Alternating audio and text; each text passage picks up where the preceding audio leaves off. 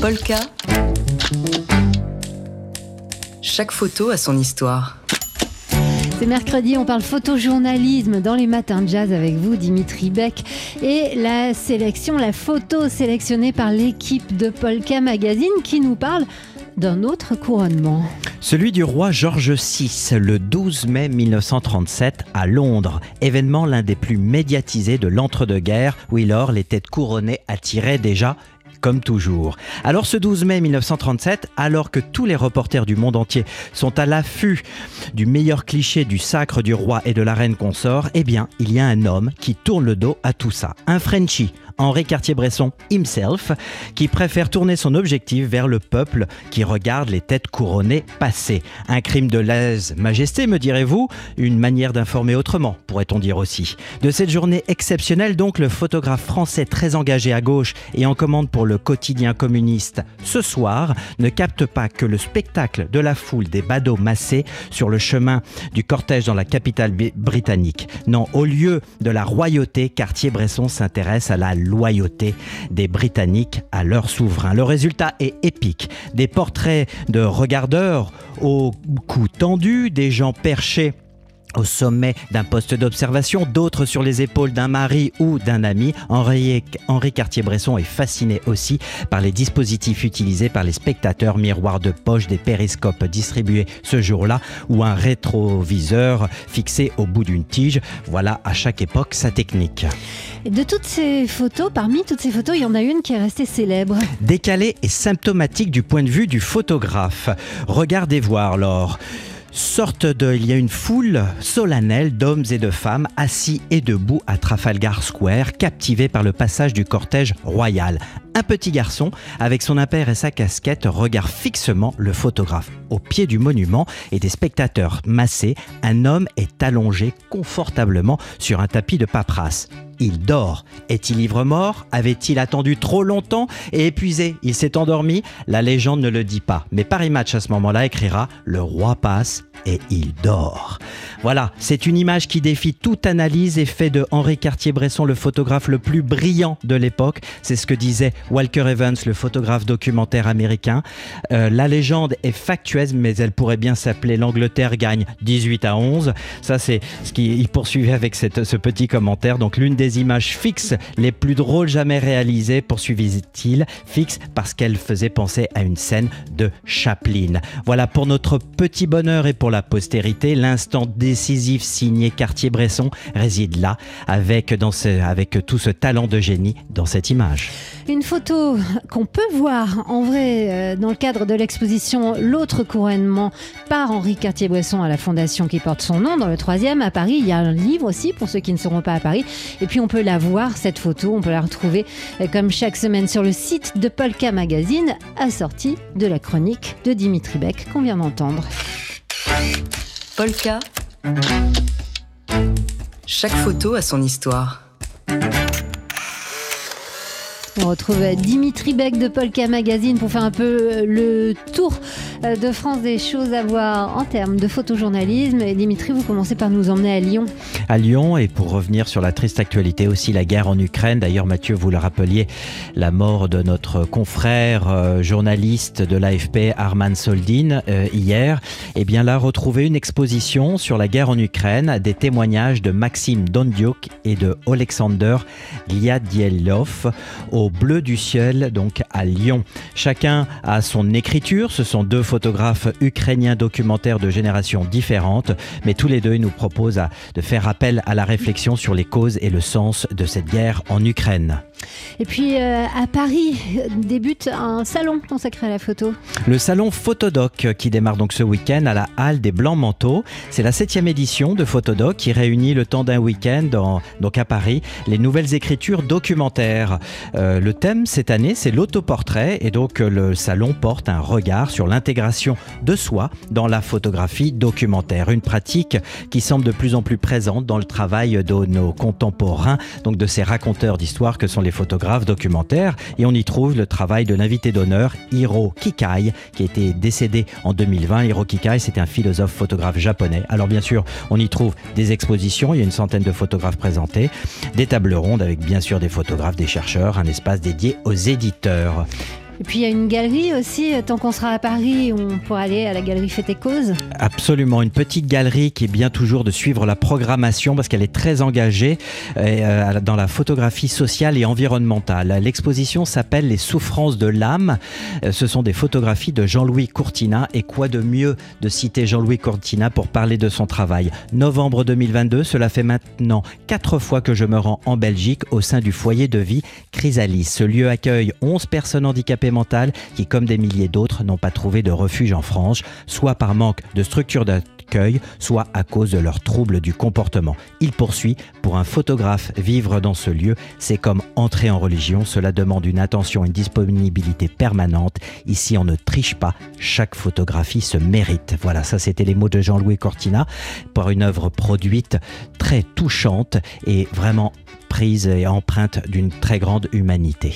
À voir donc euh, à la, à la galerie Fête et Cause à Paris. Si ça allait trop vite pour vous, si vous avez besoin d'avoir des références et des adresses, vous allez comme toujours sur le site de Polka Magazine.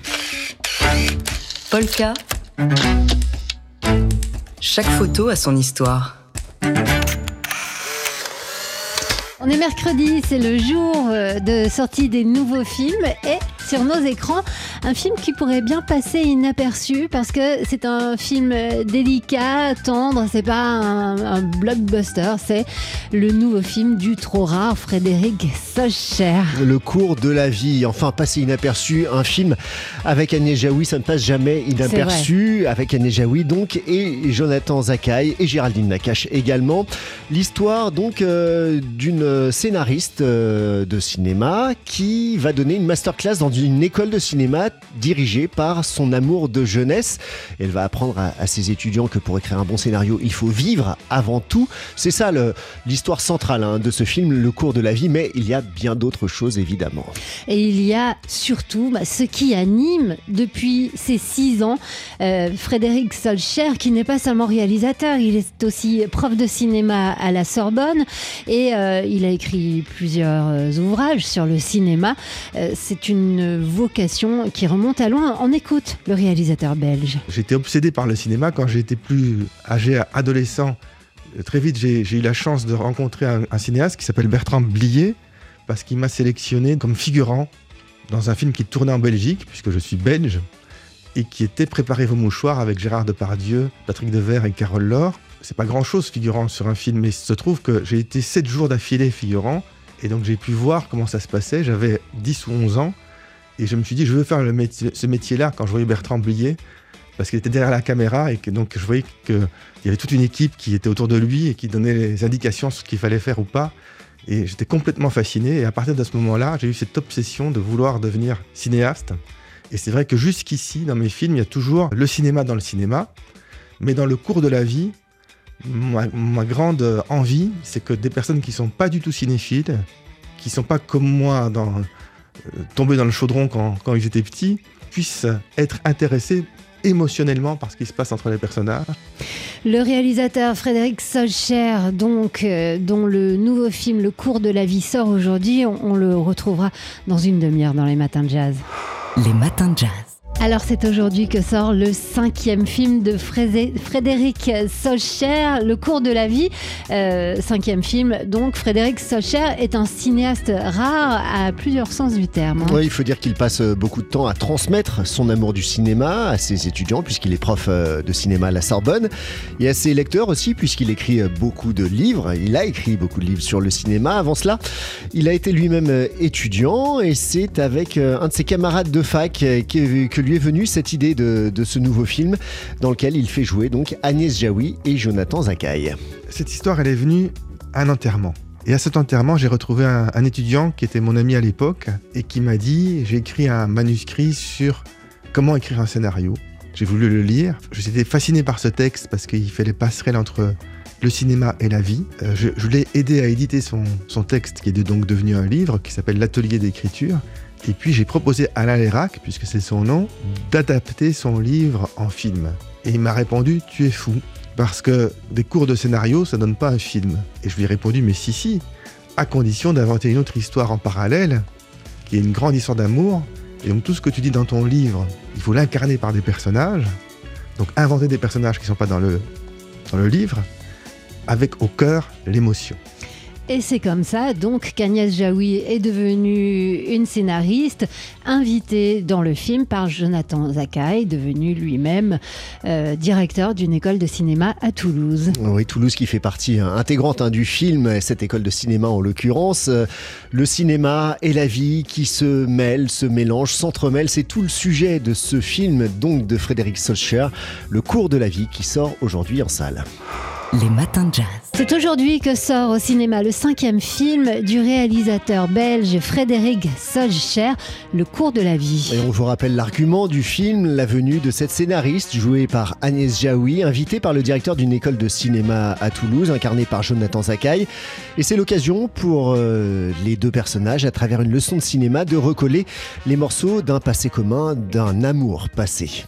La musique du film est signée Vladimir Kozma. Elle est le fruit d'une riche discussion avec le réalisateur qu'on écoute tout de suite. Changeons la musique sur un film, ce sera plus le même film. La musique raconte quelque chose. Et ce qui est formidable, c'est quand ce n'est pas un pléonasme par rapport au dialogue ou à ce que montre l'image, mais qu'il y a une complémentarité entre la musique qui apporte une part d'émotion et parfois même une part de narration et tout le reste du film. Et qu'il y a une sorte de synergie qui opère entre les deux.